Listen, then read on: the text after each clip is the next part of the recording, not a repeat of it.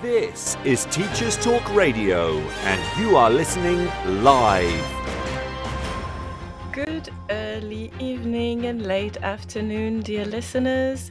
This is Maud, your hostess on Teachers Talk Radio. It is 5 pm on Sunday, the 17th of September, and you can join me using the chat function. We can discuss today's topic, which is motivation for teachers for the long haul. Welcome! This is Teachers Talk Radio, and you are listening live. Tune in live at ttradio.org or to join in the conversation, download the Podbean app and search Teachers Talk Radio. Follow the hashtag TTRadio. Tune in, talk it out with Teachers Talk Radio.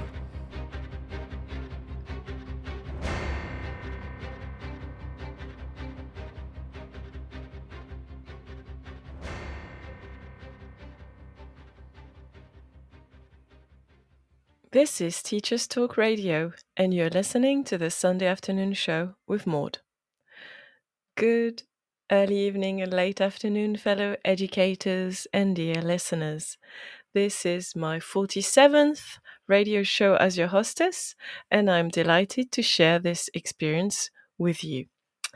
Uh, but first, I have to introduce myself for any new potential listener.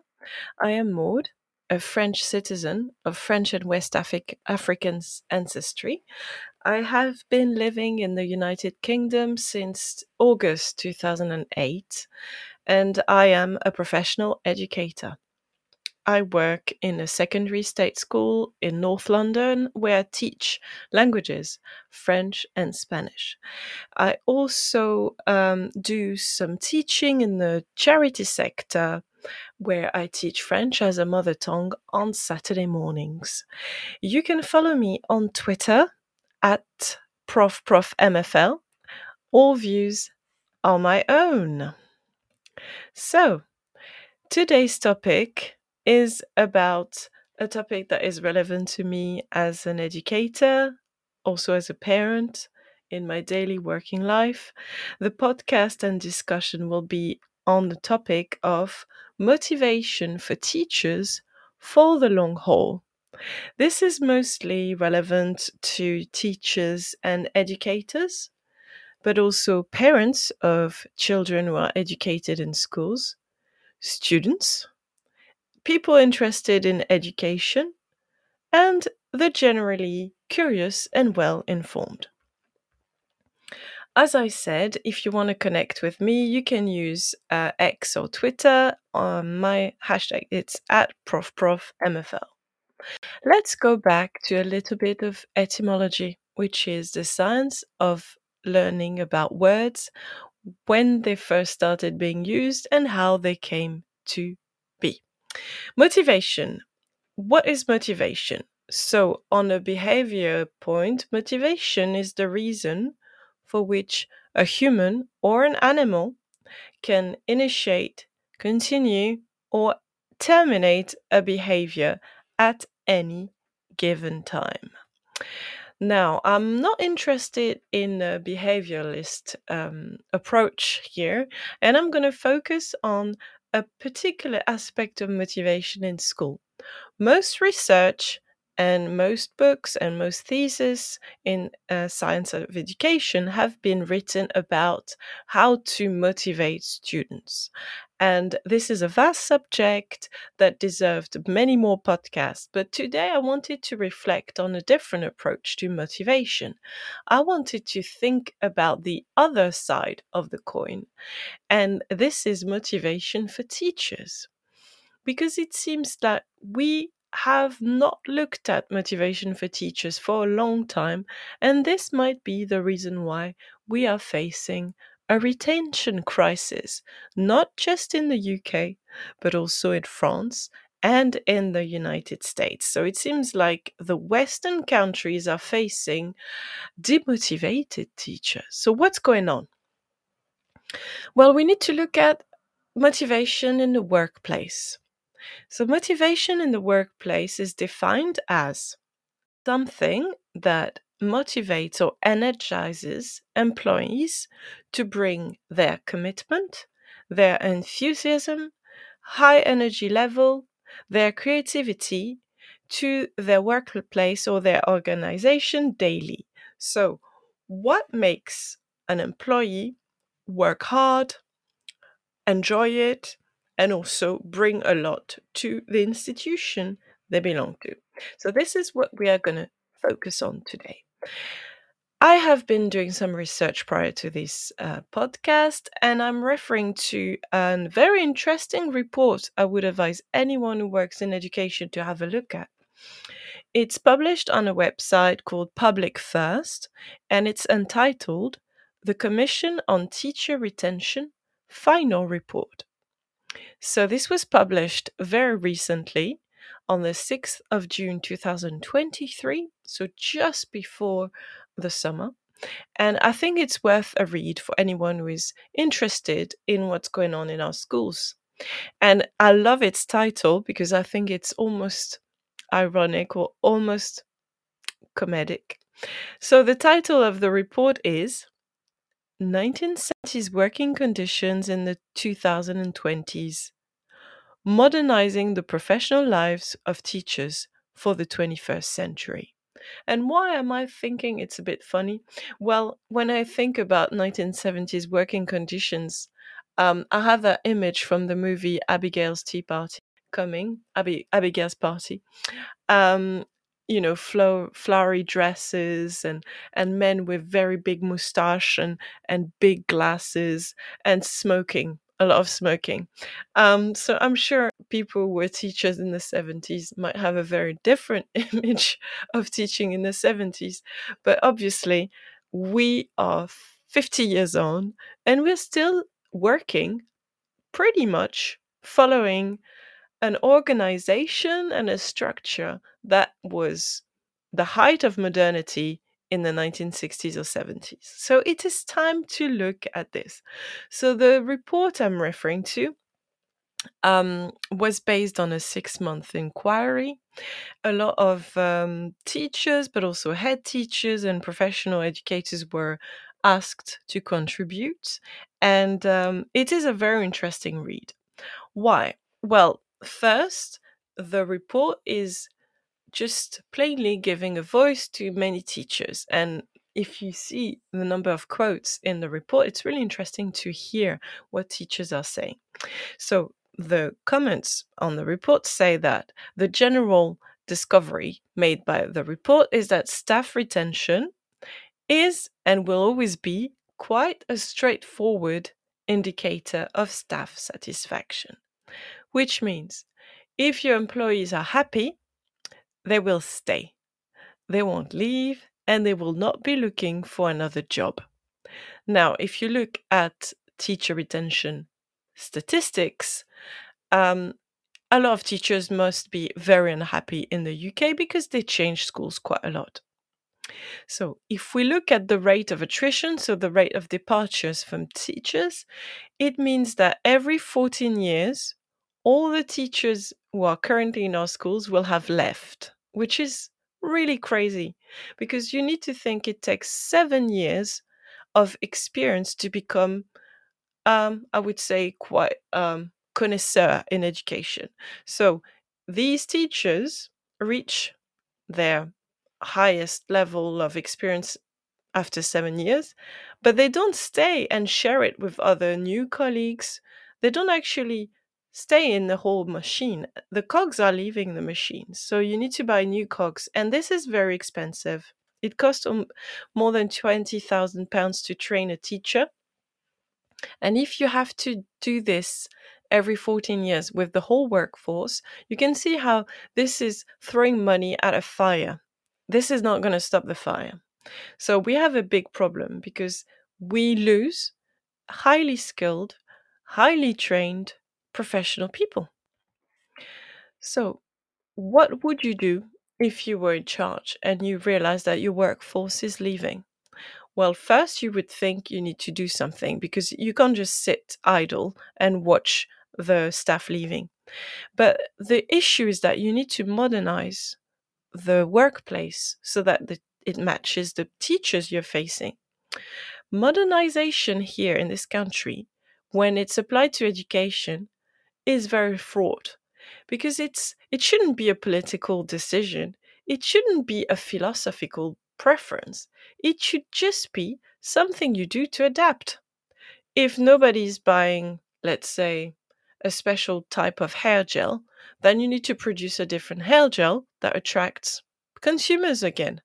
If you think like a business, you would understand how terribly present this epidemic of teacher leaving, teachers leaving, is actually hindering education. But it seems that in the education field, we look at teachers leaving and we are thinking, let's stay exactly the way we are and hope they'll come back. So modernization is not sought after. Whereas it is a pragmatic, empirical response to data and to evidence. If your teachers are leaving, you need to stop what you're doing, reflect, and find out how to make them stay. Because we're facing a vicious circle. And the vicious circle is that if you lose your staff, if they come and stay for a year or two and then they leave, then you're going to struggle to replace them. And then you're going to have to give more work to the staff who's staying with you, the faithful ones who are staying with you. And if you are making their work harder, you're going to push them even closer to leaving. So, this is the vicious circle we're facing at the moment in our schools. Why are we facing this vicious circle?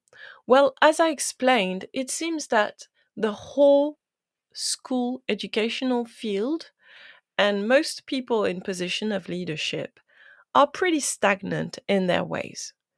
In France, we joke about the educational staff being a mammoth, so something that is very slow and very old and that is quite temperamental and doesn't like change. Um, this is quite a cliche, by the way. Now, in the UK, the educational sector and the staff in particular were called the blob which is not more flattering. But I actually think if you have the chance to visit a school, you're going to see that these are very young people. Teachers are not like in the 70s, middle aged and middle class.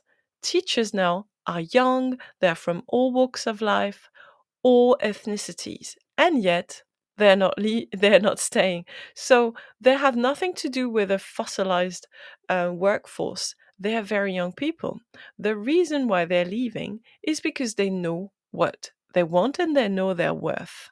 So the leadership is being stagnant and is not looking for modern ways to deal with this. What can we do as educators or as parents to hopefully have enough teachers to teach? Well, first we need to recognize there's a problem. And I think it's pretty much accepted by now. We've had so many articles in major newspapers about retention crisis that I think it's sinking in. In France, we have lots of parents who complain that after having five cover teachers, their child still doesn't have a maths teacher in front of them in an exam year. So I think parents are realizing there's a problem. Now, there's another hurdle we need to make people understand. COVID 19 is not a pandemic that is finished, it's still going on. Now, it might be killing less people and less exponentially, it's still happening. And we have put it under the carpet, hidden, and we've tried to forget about it.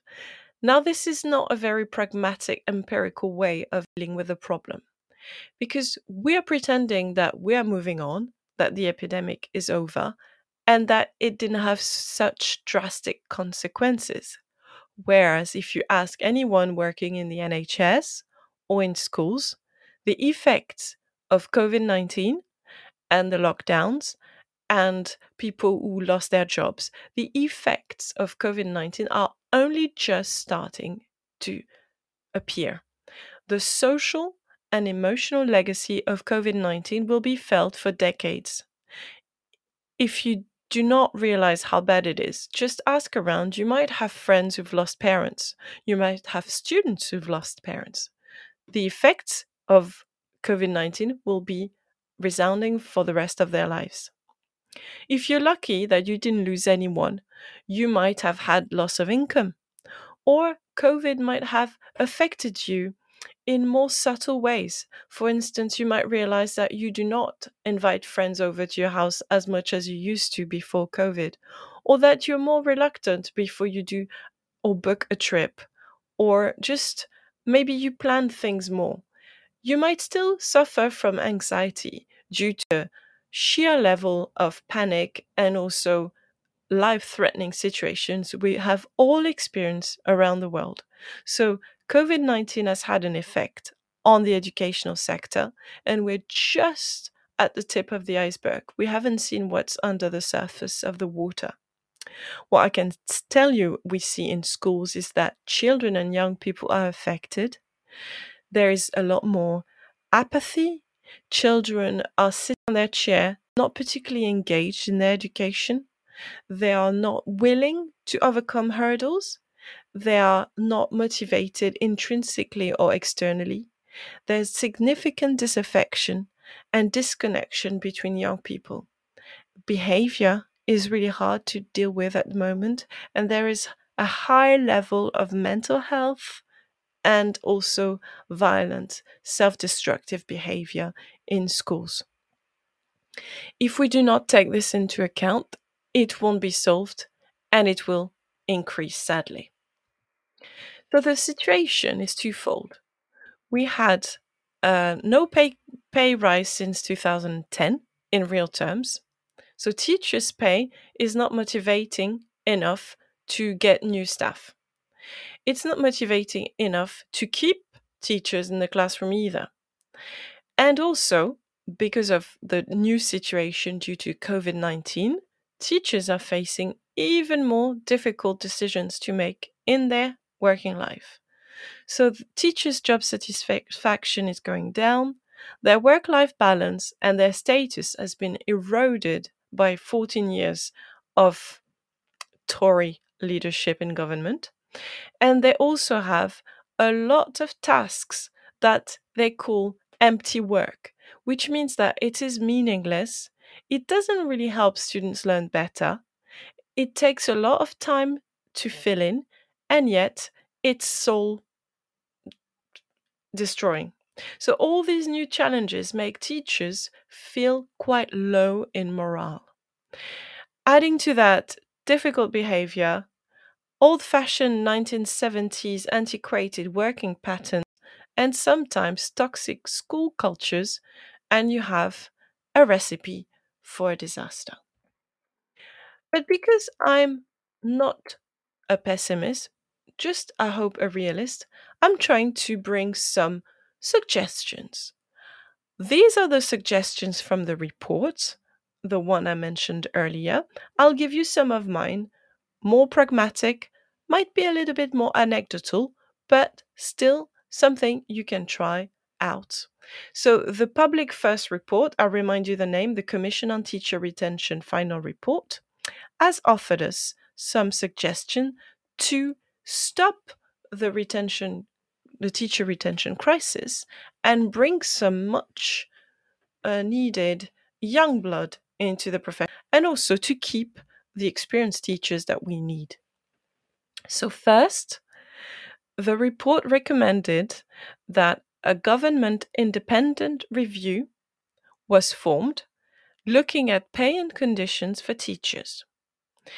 Let's remind ourselves that since um, 1991, we have an uh, for teachers the the way to protect their work with a little bit of flexibility. So it was it was um, there was a rule devised called the 1265 hour rule. Yeah that's not a great title. I think we should find a, a better one. I would go for a 1000 hours rule personally. So what does it mean? The 1265 hour rule is called un it's called the, the directed hours. So basically, the 1,265 hours are the hours that a teacher has to give on site at school. And these hours were obviously enforced by the head teacher and SLT. And then to that, there's undirected hours, all the hours that are not counted in for prep, for marking, for preparing school trips, etc. And these hours are not paid. Now, this was a way to protect teachers so that they didn't have to do too much cover work. But in the long run now, it seems like this is antiquated because these obviously do not count all the other hours that teachers are doing. And since the undirected hours are increasing year on year, this becomes meaningless. The report is also asking that we need to write down on in black and white a poor practice rec- record where we write down all the things that schools should not ask teachers to do. It should be a list that is circulated all throughout the country so that teachers can tell their SLT, I'm not going to do this because it's seen as poor practice, which means it's time consuming, it doesn't make any difference, and it's not bringing anything better for our students' education. Another recommendation from the report was that school leaders should review their own workload practices so that they make sure whatever they ask the teachers to do and whatever they make themselves do as well as head teachers is data driven, which means if they decide to um, ask for a particular way of doing things, has it been proven to be efficient? And if so, how can we do it so that it impacts the teachers' working hours less? Another recommendation from the first report is that the Department for Education should set new retention targets for the school workforce, which means that the Department for Education should scrutinize how many teachers are leaving and try and stop that number from growing, having targets. And this would make the government accountable for the way it's treating its employees. If too many employees are leaving, that's because the workplace is nefarious. And if the workplace is nefarious, the one who is responsible is at the end of the day the Department for Education and the government because they employ us all. Another advice given by the report is that the profession needs to cl- clarify what is school responsibility and what is not. I'll give you an example. During the lockdown, many head teachers noticed that their students were going hungry at home, and they organized food banks and they even delivered food delivery parcels. Now, as lovely as that was, this was charity work that should not be the preserve of a school. A school is to provide a safe learning environment for students. A school is not a food bank, and a school is not a charity. So we should make sure that the schools do not overstep onto social care because this serves the government. They do not have to provide food bank deliveries if the schools are doing it. And also, it masks the problem. We shouldn't become social workers or police officers or charities. We are schools. We should just focus on what we're doing. Another recommendation from the report is that we should start a national conversation at a political level on the complexity of bringing up children in a post pandemic era and how behavior impacts learning and schools. Because at the moment, we are just in the media, we can see a lot of articles about school uniforms and schools being too strict, but we are ignoring that schools are facing situations they would not have had to face before. We are facing high level of violence. We're facing people bring weapons into schools, drugs, etc. And we are feeling ill equipped to deal with these big issues. So we need a national discussion on this. and not just on the length of skirts that girls are wearing. Another recommendation by the report on teacher retention is that we should create a fully funded specialist human resource advisory service, which would try to show best practice into implementing flexible working policies and arrangements. Because we are lagging behind in the educational sector, it seems like some companies are doing better. And if you ask people work in banking or services, a lot of them are, are still working from home or flexibly, or they can turn up in the office one or two days a week. Not many people went back full on site um, Monday to Friday. And if if they had to do it, they were not always happy about this. So it, it is important that schools realize that they can function with a bit more flexible working. Now, obviously, if you have 30 children in a classroom, you need the staff to be present with them for safeguarding regulations and re- obvious reasons. But this is a new way of working, and I think we need to step up so that we can match this new way of working. Now, another recommendation is that when a, a teacher is not teaching, but preparing or marking, they shouldn't have to be on site. So we definitely need to make flexibility a part of the teaching schedule. And um, the government is also should commit to an urgent review of how we train early career framework and how we to offer CPDs, which is regular training sessions, so that the ones that can be done flexibly can be done from home. And now to the last. So that was 10 um, recommendations on the report about reten- teacher retention. And the last two are an accountability system, which looks at um, the way inspections are made. And this is the big O, as we say in my school. So it's about Ofsted.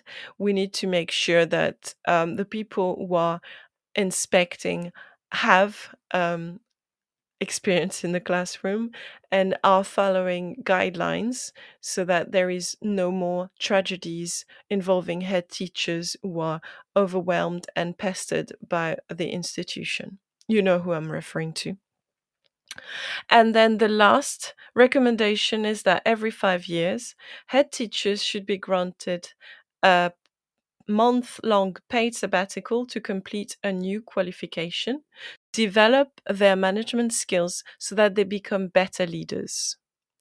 And I would ask that any members of SLT should do that training, and maybe that anyone who is teaching in a classroom should be allowed to take a month long paid sabbatical um, in order to improve their knowledge in their subject.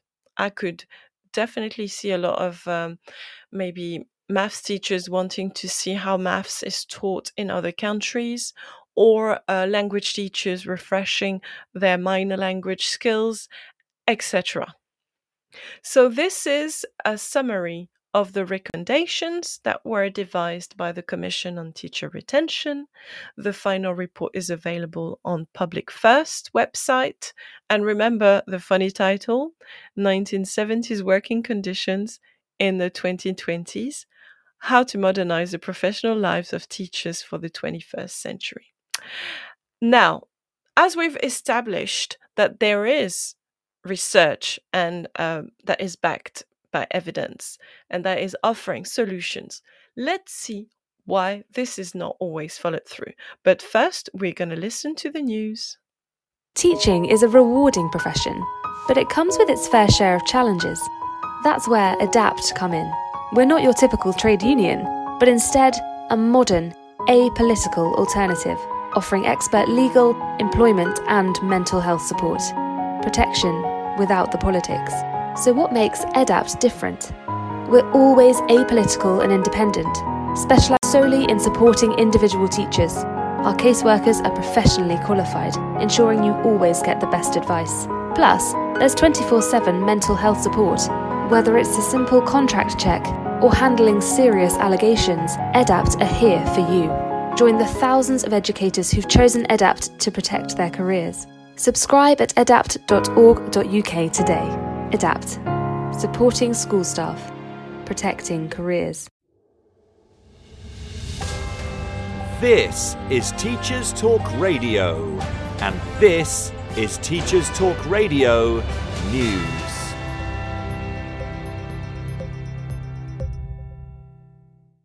RAAC remains the top education story across many media outlets, with the BBC focusing on the impact the issue is having on universities across the UK.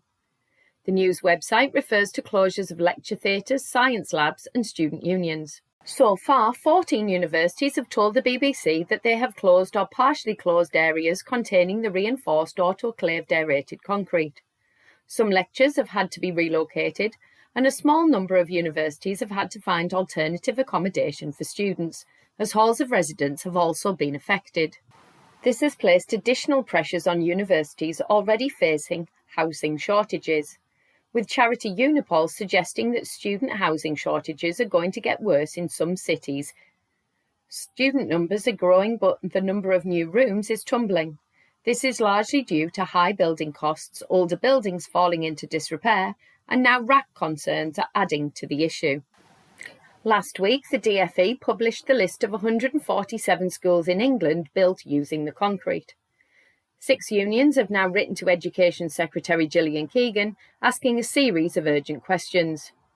The BBC says that Essex is the county in England with the most affected schools, with 25 closed, partly closed, or making alternative arrangements. Prime Minister Rishi Sunak has dismissed suggestions that he was at fault for the concrete crisis. During Prime Minister's question time, he said his government had acted decisively, whilst opposition leader Sir Keir Starmer referred to him as Captain Hindsight.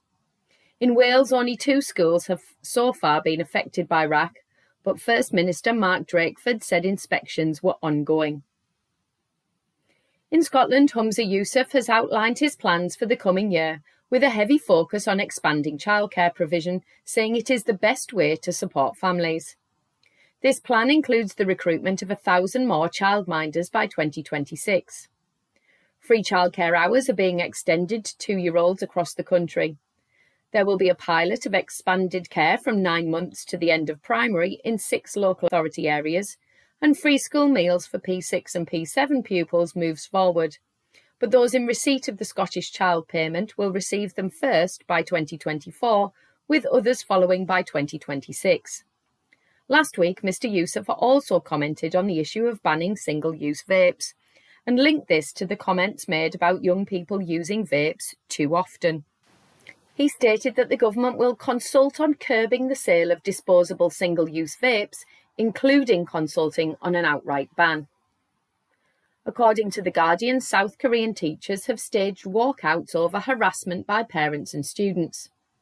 Thousands of staff attended a rally in Seoul demanding better protection after a number of teacher suicides. Teachers are being increasingly vocal about their experiences of maltreatment, including being accused of child abuse after disciplining students. Around 15,000 teachers attended a rally last week, and some schools had to temporarily close due to a lack of staff. As of June 2023, 100 school teachers had died by suicide in the country since 2018. The current Education Ministry blamed the current situation on previous governments, saying that they had overemphasised students' human rights over teachers' rights. Finally, The Guardian also reports that a city in Japan is tackling a rise in truancy with the help of robots. Two schools in Kumamoto have purchased mechanical assistants to help children regain confidence in dealing with teachers and their peers. It is hoped the robots will encourage children to attend classes remotely and eventually coax them back in person. The robots will be equipped with microphones, speakers, and cameras. Students learning remotely will be connected to the robots via laptops, allowing them to attend part in discussions. The robots will not be confined to classrooms but be free to roam so pupils can take part in other events and enjoy social times remotely too. Japan, like many countries, including the UK, is facing a rise in the number of pupils refusing to go to school since the pandemic. Could robots be the key to improvement? This has been your Teachers Talk Radio News with Joe Fox. This is 2 Minute Tech with Steve Woods, your tech briefing on Teachers Talk Radio. Hello, this week we've all returned to work and I'm going to discuss the old argument of digital or paper diary. For every argument for going digital, there's a counter argument for not, and vice versa. You can access a digital diary from anywhere on any device, but if you don't have a signal, it's useless. A paper diary can't get hacked, but it can be picked up and read if left lying around. You get the point. I personally like a digital diary as it suits the way I work. I can add links to online meetings, add notes and attach documents. I can see my day, week, month, year at the click of a button. And the most useful thing for me is I get reminder notifications. One thing to consider if moving digital this year is policies on phones in your school, as this is the most likely way you'll access it on the move. And probably most importantly, if you're using your phone, will you be able to resist the notifications from other apps or emails you see when you switch it on to use it? Cost doesn't really apply as a factor because you probably already have a phone capable of running a digital diary. But work life balance may need to be considered as the diary is there 24 7.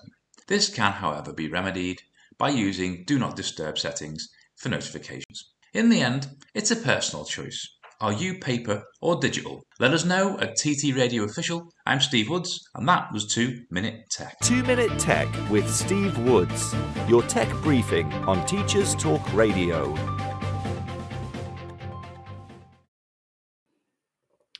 We are back after the news.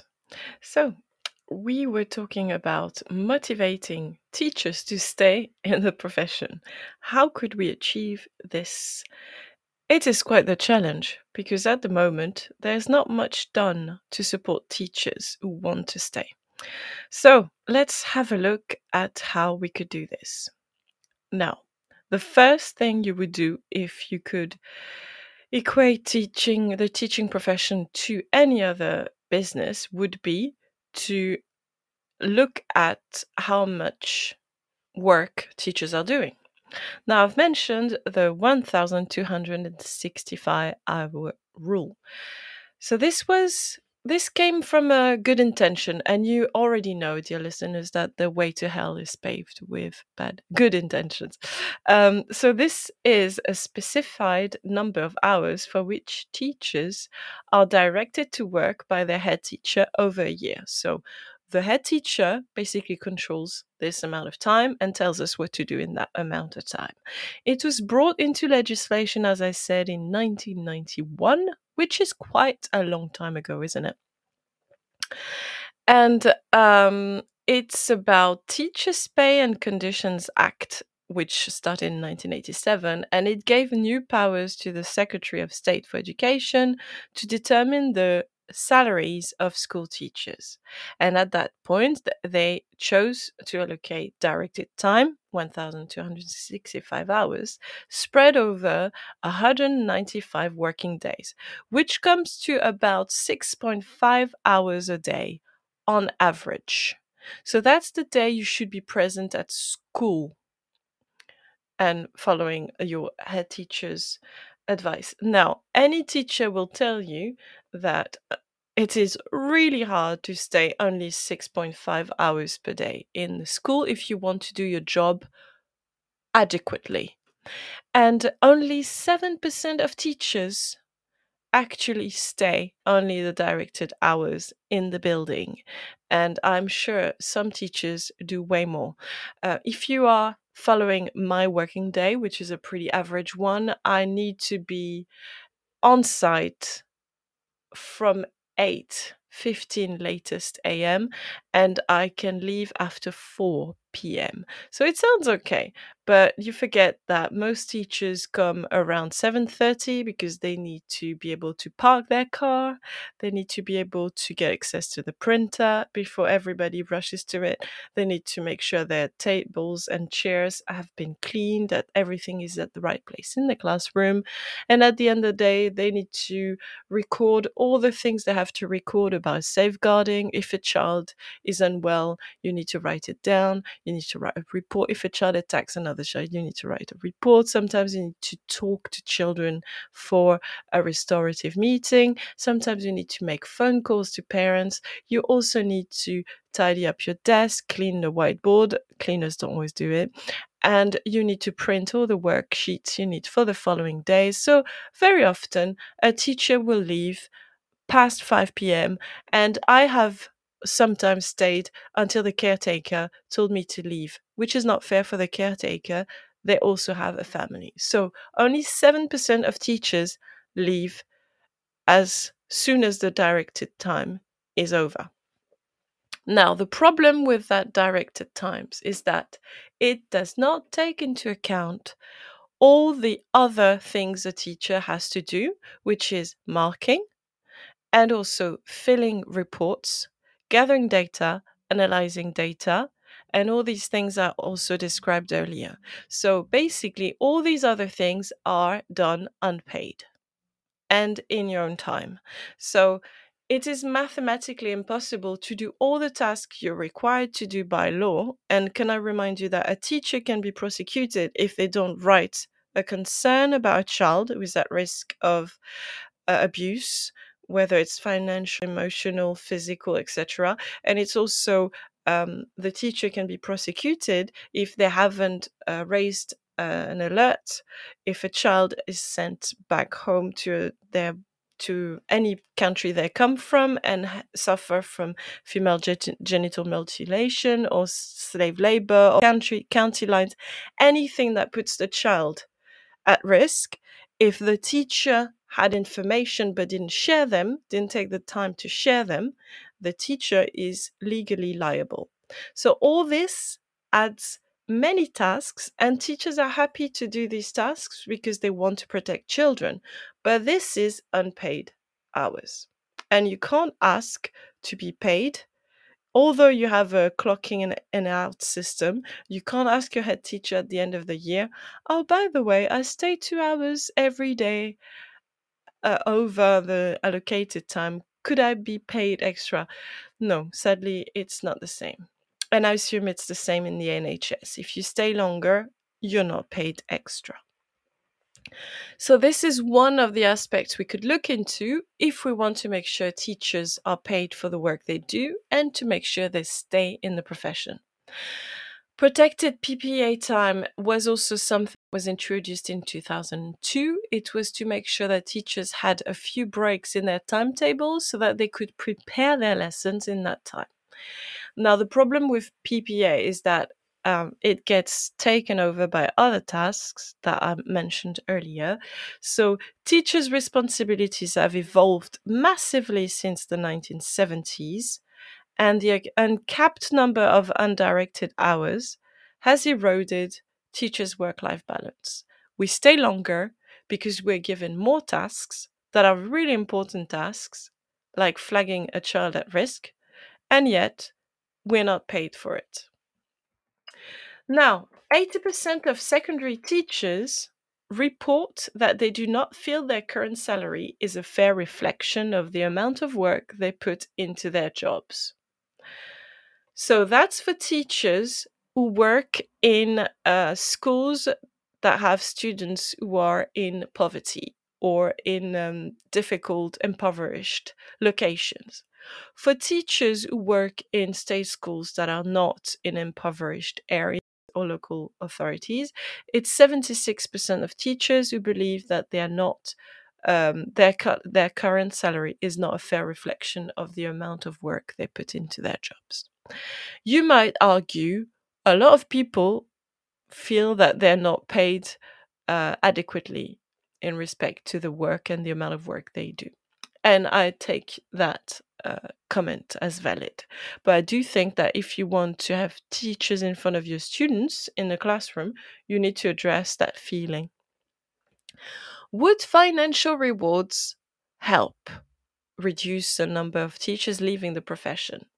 Well, financial rewards were I mean allowed since 2013. More freedom was given to head teachers so that they could pay their staff according to their own um, pay list. But the problem is that the budgets to education were cut. So head teachers were given the rights to pay their staff more without being given the budget to do so. So, in effect, it hasn't happened. We can't give bonuses to teachers if there's no money for bonuses.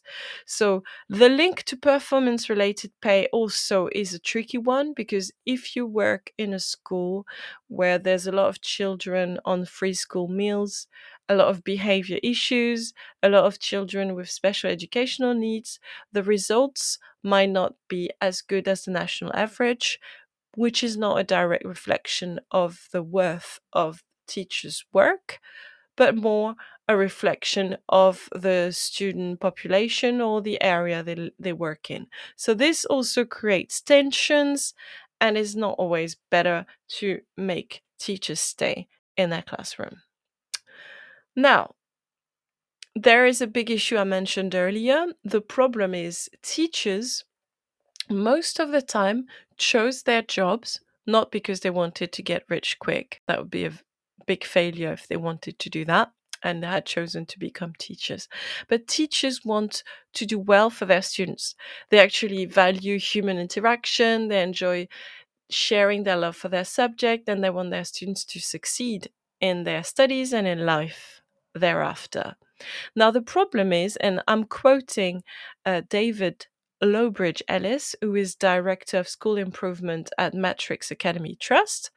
And David Lowbridge Ellis says, We are becoming another wing of social services in the NHS. And I had that feeling as soon as I joined the education sector is that state schools, I'm talking about state schools because I do not have experience of working in private sector. And I think it's a very different landscape there. But in the state school sector, teachers have to do a lot of social care provision. The job that would make sense for a health visitor or a psychologist or a nurse or a local authority nurse or a community nurse or a social worker this job has fallen onto the shoulders of teachers, and this is because there's a shortage of professionals in the NHS in the social care aspect, in the social services. And also, maybe the problem is that there hasn't been a budget allocated or a budget review. Um, Boris Johnson promised to come with a an oven ready um, uh, budget for the social services, social care in the UK in 2019, and we're still waiting for it. So, this is the problem. Schools have started doing jobs that are not school related, such as um, charity, food banks, food deliveries during the lockdown. We also have sometimes to provide evidence for social workers and the police um, it's a lot of work. And also, we have to work with online providers, websites, and social media to do online safety. Uh, we have an allocated phone number to contact many social media companies because sometimes there is uh, abuse, verbal abuse online, and schools have to deal with that too. So, this is another thing that we added to the teacher workload that is not recognized in the pay and in our wages. So, how can we help teachers? They're overworked. And by the way, they're not always trained properly to do the tasks. I am trained to do safeguarding as a teacher. Yet, I have to say, I'm not a specialist of asthma care I'm not a specialist of FGM prevention. I'm not equipped to deal with autism and ADHD diagnosis. I am not a trained counselor and I am not a psychotherapist. And yet, I have to dab into all these professions regularly, if not weekly. So you can see that a teacher, if they want to do their job well, they would have to train on so many aspects that it would be literally impossible. So we are we're put in a position where we are going to have to fail at something. Because if I'm not very good at finding the signs uh, of dyspraxia, of dyscalculia in a child, that might have an impact on their mental health and then on their well being. And it could have a dramatic effect long term on that child. And I'm aware of this. So I'm basically set to do a job that is not always very good. And it is very, very, very hard for people who happen to be perfectionists. A lot of teachers are perfectionists. They like to do a good job, they want to do a good job. So this brings up the mental well being issues that teachers face. We always talk about children having difficult mental health following the pandemic, but we're not thinking about teachers. We should think about both because we're both human beings and we work together in the classroom. And if a teacher is not feeling well, the children are going to feel it too. And there's nothing worse than having a children a, a teacher is having a breakdown, crying in front of students, and ha- has to ha- be covered by a cover teacher. So it is really important we we realize that teacher retention is not just pay. It's about workload, and it's also about mental load. Teachers make a lot of decisions every day, some decisions that are really, really crucial. And this takes its toll on their mental well being. So, motivating teachers to stay in the profession. There are a few pointers on how we can do that. We could obviously use what works with children without trying to be too patronizing, such as offering praise, acknowledging the work teachers do. And by the way, I'm not saying clapping because I don't think nurses need the clapping for long. Um, but offering praise, uh, if if at least there was recognition of the work we do, um, if parents were were telling us, "Oh, thank you so much for the work you've done with my child," etc., that would already help quite a lot. Recognizing teachers who go above and beyond expectations. So, for instance, if you're lucky to have a teacher who does extra sessions for their child, you might want to, um, if your SLT finds some way to um, give them acknowledgement, maybe by giving them less duties on some other things or a bonus if you happen to have a bit of spare cash lying around. Um, be available for the teaching staff if you're a member of SLT. So have an open door policy. You can come and talk to me anytime. I think that's really important for SLT to have that policy. We could create a compelling reward program for teachers. For instance, um, I don't know if you value um, their work on a writing strategy or on taking kids on a school trip. Maybe you should offer them some golden points so that they can take a day off uh, when they want to, so that they can have maybe a breather, or if they want to attend a wedding or something like that. So be flexible and reward people who go the extra mile. The one that is the most important one in my opinion, is listen to teachers' concerns because it's so easy to just say, oh, yeah, we know, but this is the way it is. And this is really what frustrates teachers. When we raise a concern, we say, I'm worried about this, this is not working. And then you can, you, you just face a closed door.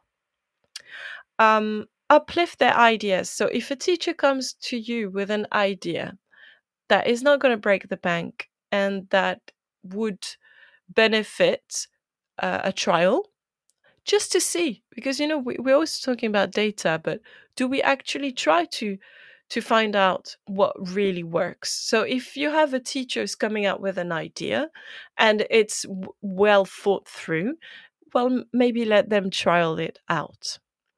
Um, scheduling fun events on the teacher's calendar i'm always wary of this because not everybody is an extrovert who enjoys socializing. So I would say um, maybe factor a tiny budget, even if you can, just a tiny, It's the intention that counts.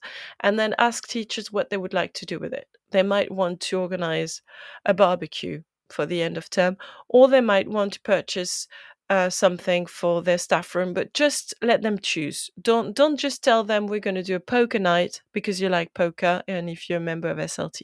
Let them choose their reward. And give your teachers the gift of time. I think this is really important. Don't plan CPDs for the first two days back. And if that could be a rule in um, in the um, negative practice book that should be shared to all schools, please do not plan a few days full of CPDs. Tell teachers that you'll have a meeting for an hour and then they'll have free time to organize themselves. Trust them to do the right thing. I think this is a way to motivate teachers to stay in the profession. I mentioned mental load, and I think this is something we need to talk about because it's brushed under the carpet too often. Let's remind ourselves that 76 to 78% of the workforce in education is composed of women. And if there's one thing we know is that women haven't reached equal rights yet in uh, an equal pay. We might have equal rights, but not equal pay, and definitely not equal uh, status.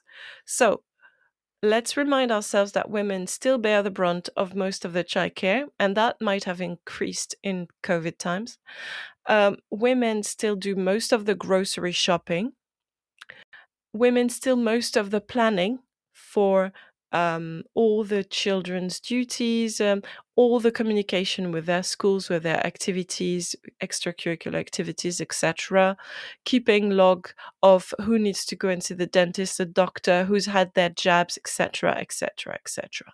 So women and mothers have a lot to deal with on a daily basis without factoring work. And if you happen to be a woman who is a mother and a teacher, it's like um, doubling or tripling the mental load. I'm going to quote what two teachers said that was published in that first report.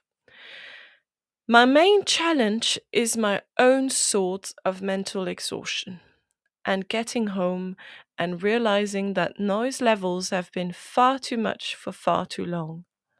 I found that it may have brought down my well being, I guess.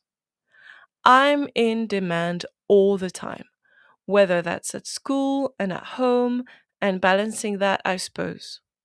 I get home on a Friday night and I think, oh my God, I just need to sit in a dark room for 20 minutes and just desensitize myself a little bit. So that was a quote from a teacher on the uh, effect of the mental load. So any any woman who is a mother and who is working full time as a teacher will let you know that they share this feeling. It's just saturation, and the word desensitize is really apt. We have so many constant interactions that sometimes uh, we feel like we need to shut our brains down because it's on overload. Another teacher said, and I'm quoting, I love the teaching, but it's the absolute mental drain of dealing with what you deal with day in, day out. And I can quite often get home and I've got nothing left in the tank. My own kids, my own husband, and I just think, I don't want to sit and talk. And I think that mentally, that is threatening. And I think it's a really unhealthy way of working. So that was another female teacher who mentioned the mental load and the effect it has on their work life balance. Because if you have children at home and you face children all day, your patience has run out really thin and sometimes you just don't have anything to give. And I always notice when I talk to um, colleagues who don't have children because they're younger or maybe because they don't want to have children, which is absolutely fine with me. But they tell me that after work, they just go home and they lie down on the sofa and they have a little mini nap of 20 minutes. And I'm always laughing because I tell them, "Oh, well, you when you're a mum, a working mum who works in a school, you just go home and then you start your second day uh, at work again." And it it is really challenging, and it's not taken into account. Um, working mothers work just as hard as all their other colleagues, and they don't get they don't get any recognition for that extra work. But that's a society issue, isn't it? Now, I mentioned too many hats, and which is the reason why teachers are leaving the profession. When asked to describe what they do in their daily work life, teachers said that 69% had to help children process their emotions. So, regulation of emotions, which would be the privilege of a therapist or a psychotherapist or psychoanalyst if we were thinking in professional terms. Then 69% of teachers said they had to talk to children about their mental health, which should be done by a medically trained professional, if you think about it.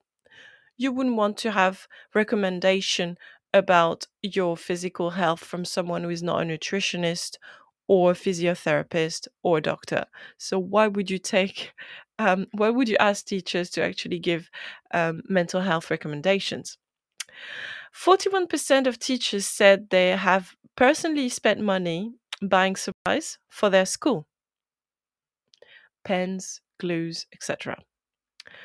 Now, 33% of teachers said they helped a child resolve a family conflict, which should be the privy of someone who works in safeguarding and who is trained for that, or a social worker.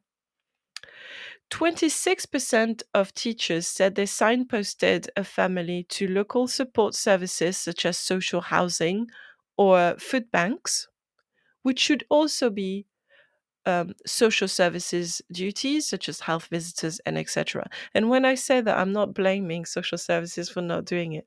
I'm just saying that because of the way schools are structured, these duties fall onto teachers' shoulders. 26% of teachers said they had to give food to children because they hadn't had any. And that's the poverty crisis, isn't it? That's revealed in these statistics. 13% of teachers said they cleaned clothes that their students couldn't have clean because they were dirty. 10% of teachers said they had to buy parts of school uniform for their students. And it's quite alarming because it reflects a state of neglect and of poverty in our student cohort. And it's the teachers who end up spending money on children they didn't give birth to or they're not guardians of. So, what is going on then if teachers have to do so many different jobs for one pay? Well, what's going on is uh, Kafkaesque. Remind, reminding ourselves of the Einstein quote If you keep doing the same thing over and over again, but you expect a different outcome, this is the definition of insanity. But here in 2023 in the UK and in America and in France, we've been having the same school structure, the same, the same school processes and methods since the 1960s and 70s, and we expect things to get better. It won't until we change. We have a very old fashioned regimented way of seeing schools. People think teachers need to be there. They need to start at 8, 8.30. They can only go home after 4. They have set days. They have set holidays. They all go on holidays at the same time. We think we're going to attract people, young people. This is not going to work because now we're not facing 1970s young people, we're facing 2020s young people. We're facing millennials and Gen Z. Gen Z and millennials want to be able to live in their own way. They want flexibility. They want to be able to grab a coffee and meet a friend lunch in the middle of a weekday. They want to be able to go for a long weekend in Europe and not go on school go to school on a Monday. They also want to be able to go to Glastonbury on the Friday. So, can we be flexible in our workplace? Well, there is a great head teacher, Pepe Di who works in uh, Wales High School in Rotherham, and he said he introduced the idea of the golden ticket. So that's a free pass, and you can use it during term time. You can use you can't abuse it but you can use it. So it means that if someone wants to do christmas shopping with their family on a monday they can say this morning or today i'm go i'm using my golden ticket. And they organize their cover themselves. Slt doesn't get involved and then if someone else wants to say oh i'm having my birthday party this thursday i'm not coming but i'll organize the golden ticket with someone else this allows flexibility and increases job satisfaction. Because what Gen Z and millennial teachers want is freedom. Now, if we look at a new report that has been published and it's uh, from a very different source, it's not made by teachers this time. This report was made by Deloitte and um, it was published in 2023. So if you go on the Deloitte website, D E L O I T T E, you can find the um, Gen Z and Millennial Workplace Study. What the Gen Z and Millennials explained is that they want their workplace to reflect modernity. Workplaces shouldn't be stuck in the 1970s. No more flat pants, flowery dresses, cigars, cigarettes, and big glasses. We need to move on. Um, Gen Z and millennials want to confront financial concerns with their hierarchy. They want to be enabled to be flexible, as in where they work and when they work. They want to accelerate progress and they want sustainable workplaces with a very strong environmentally friendly perspective. So, how do we make this happen in schools? Well, first, the first thing is to let teachers talk. And I think this is why I'm podcasting, because I find it difficult to not have a voice in the structure of the school I work at. So I enjoy being able to discuss ideas with interviewees, also develop thoughts about my profession. So finding one's voice is essential for most people. I would also argue that for women, it is really important we need to ask teachers what went well last year? What didn't work out so well? And what could we do to improve it? We need to ask teachers what would you expect from a school for initiatives, policies, staff development? What can the administration or the leadership do to support you? This is the questions that should be given on a CPD on the first day back at school. Let the teachers tell you what works and what doesn't. They are in the front line. Simple suggestions for SLT. Have a suggestion box in the department, in the staff room. Have it for teachers and have it for students. Encourage teachers to voice their questions and concerns. I always find it telling when during CPD on behavior, there is no Q&A at the end. Invite a teacher representative. It can be someone who is part of the union, but it can also be someone else, so that they can report what the morale is like. If possible, have an open door policy and don't worry, teachers aren't going to harass you because they have so much to do. So just have an open door policy. And also at faculty meeting, Ask teachers their opinions on important issues or just brainstorm with them. A good leader is someone who asks for help when help is needed and just listens to their staff. Treat teachers like respected professionals. Do not patronize them, but offer them the chance to voice their concerns. And I know it's a lot to ask because being a leader is tricky too sadly, it's the same issues with retention for teachers and for head teachers. If we look at an analysis from the Department for Education, there's data by the National Association of Head Teachers, NAHT, and it revealed that more than one in three, which is 37%, one in three of head teachers and half of middle leaders, 44%, will leave their position within the next five years because it's too hard. So there is a retention crisis for teachers, but there is also the same for their leadership. Why is this? Because there's too many hats to wear when you're a head teacher. You need to be a businessman, you need to be a legal advisor, you need to to sometimes deal with journalists and the press, and it's too hard. So how do we keep people in schools?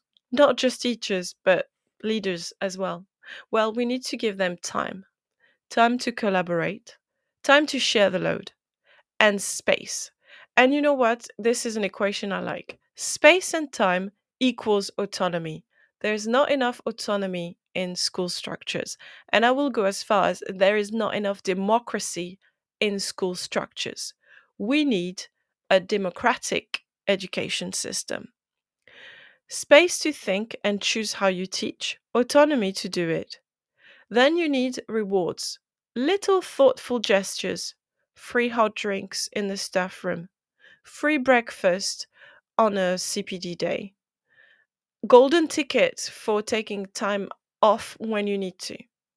You can also do, you can also do special mention. If you notice that a teacher is taking is going the extra mile for such and such student, just thank them in public. It will be appreciated. But don't patronize them. So no uh, gold star. Thank you very much. Now, I want to bring it back. We talked gen- in general terms. We talked about Gen Z, we talked about the millennials, we talked about many, many aspects of the whole nationwide issue of teacher retention and motivation. So now I want to talk about my motivational tips. How can we stay in the classroom? But first, we're going to listen to the news. Teaching is a rewarding profession but it comes with its fair share of challenges. That's where EDAPT come in. We're not your typical trade union, but instead a modern, apolitical alternative, offering expert legal, employment, and mental health support. Protection without the politics. So, what makes EDAPT different? We're always apolitical and independent, specialised solely in supporting individual teachers. Our caseworkers are professionally qualified, ensuring you always get the best advice. Plus, there's 24 7 mental health support. Whether it's a simple contract check or handling serious allegations, EDAPT are here for you. Join the thousands of educators who've chosen EDAPT to protect their careers. Subscribe at edapt.org.uk today. EDAPT, supporting school staff, protecting careers. Right, thank you for listening to the, to the announcers. I'm going to give you and share my motivational tips to stay in the classroom. As you know, I am a full time working um, teacher and mother. So I have a lot on my plate. And at the weekend, as you know, I do podcasting. So, how do I stay motivated? Well, there's a list of recommendations of principles I follow, and I try to follow them on a daily basis and I hope they might be useful for anyone who wants to stay motivated in their workplace. So, my first motivation tip is reach out and share, which is why I'm doing a podcast. It's important to see the, the potential of social media and the internet. When you start a profession, you might feel like you're the only one who doesn't know anything, and you might feel lonely. But if you go online on social media, if you join a forum, you might realize that there's so many people who are exactly in the same position. So go on any uh, social media, uh, find a forum or a Facebook group page or a group on X Twitter who can just help and share tips with you, and you will feel like you belong. And belonging is really important. And it might be strange to feel like you understand someone who's teaching in Australia or Nevada, but it's the same job and we share the same difficult situations at times. So it's not about geography, it's about belonging. My other motivation tip is find a hobby and stick with it. So, podcasting is one of my hobbies, but I also have creative writing and I like to do that in my spare time. I don't do much creative writing at the moment, but I still edit other people's creative writing. So please get yourself a hobby once a week or once bi weekly. And you can also use your hobby in school. You can offer a club um, where you teach children how to do the hobby you like. It might be sewing, writing, baking, podcasting, anything but just stick to it and do not give up. It's your precious personal time. Do not overindulge with food and alcohol. Um, this is serious. I'm not a doctor, but there is an obesity crisis in the UK, and alcohol is not your friend. So I would always say stay in moderation do not reach out for drinks when you've had a tough day because it's a dangerous habit, particularly if you're having tough days every day. So please do not overindulge with food and alcohol and make a ritual instead. Sometimes, if I feel like, oh, I'd fancy a little sparkling drink, I actually reach for sparkling water with a bit of lemon juice, or I make a big ritual of having a nice tea um, a posh tea, I call it. So uh, make a little ritual that's soothing, which does not involve any uh, drugs or because it's it can have detrimental repercussions in the long run. Exercise is another tip. Please don't stop your exercising habits because you're working full time.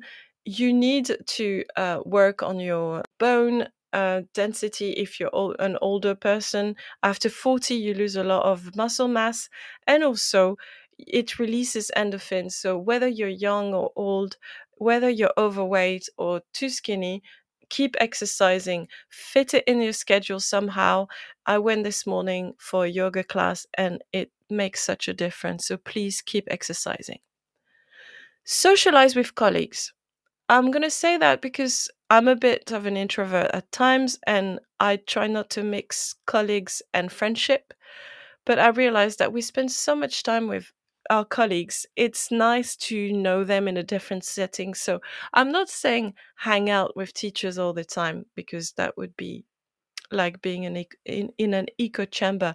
But if you know that sometimes your colleagues go to the pub on a Friday, you don't have to go every week, but pop in once a month, say hi, see them in a different light, and you might realize that they share so many things with you. You understand them better, and it's working on empathy, empathy skills. So please socialize with colleagues when you can, just to to create a positive bond, and invite the new uh, recruits as well.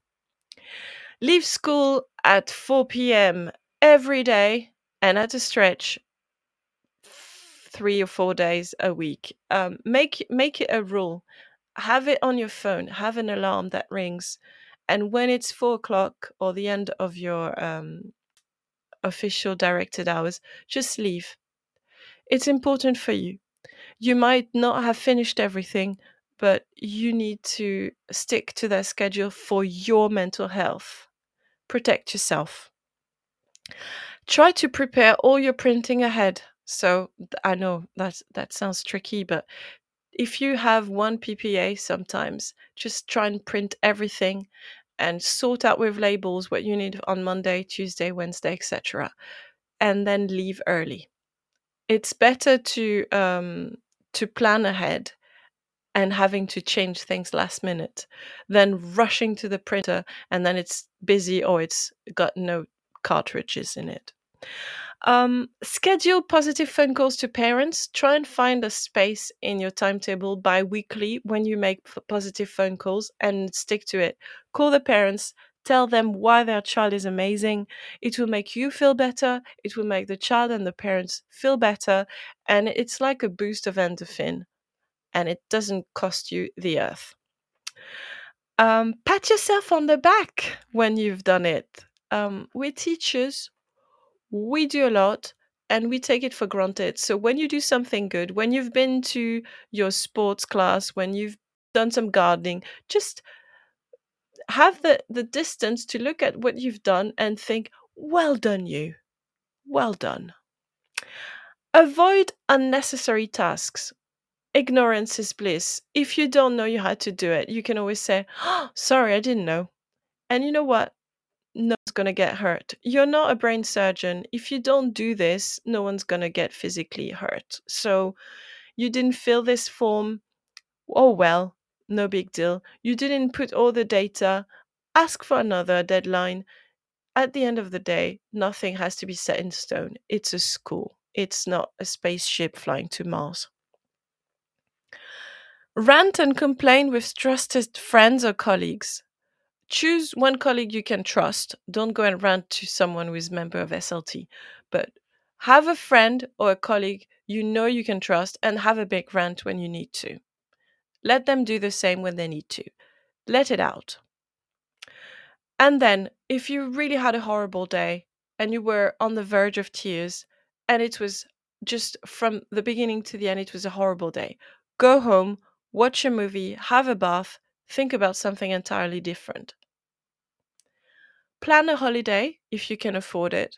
It doesn't have to be an exotic location. It could just be going to a local castle, visiting, and then having a cup of tea and a millionaire shortbread.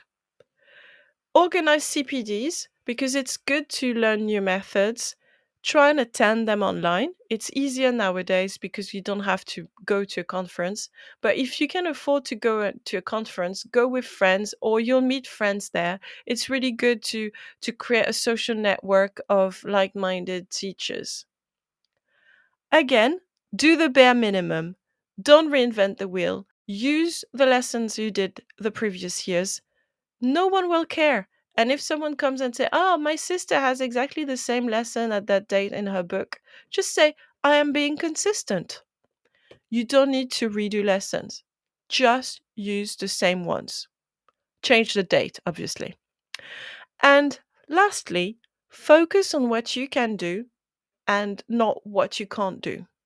So you can't protect these children once they leave the school building you f- file a report if you have concerns over their safeguarding, but you're not their parent. You can't magically sort everything out in their lives. Just do what you can, do as well as you can, and that's the end of it. So, these were my tips to stay alert, happy, cheerful in the classroom, despite all the hard stuff we have to deal with on a daily basis. I hope you found it helpful. And um, as always, I wish you a lovely week and I'll see you next Sunday, 5 p.m. Thank you, dear listeners.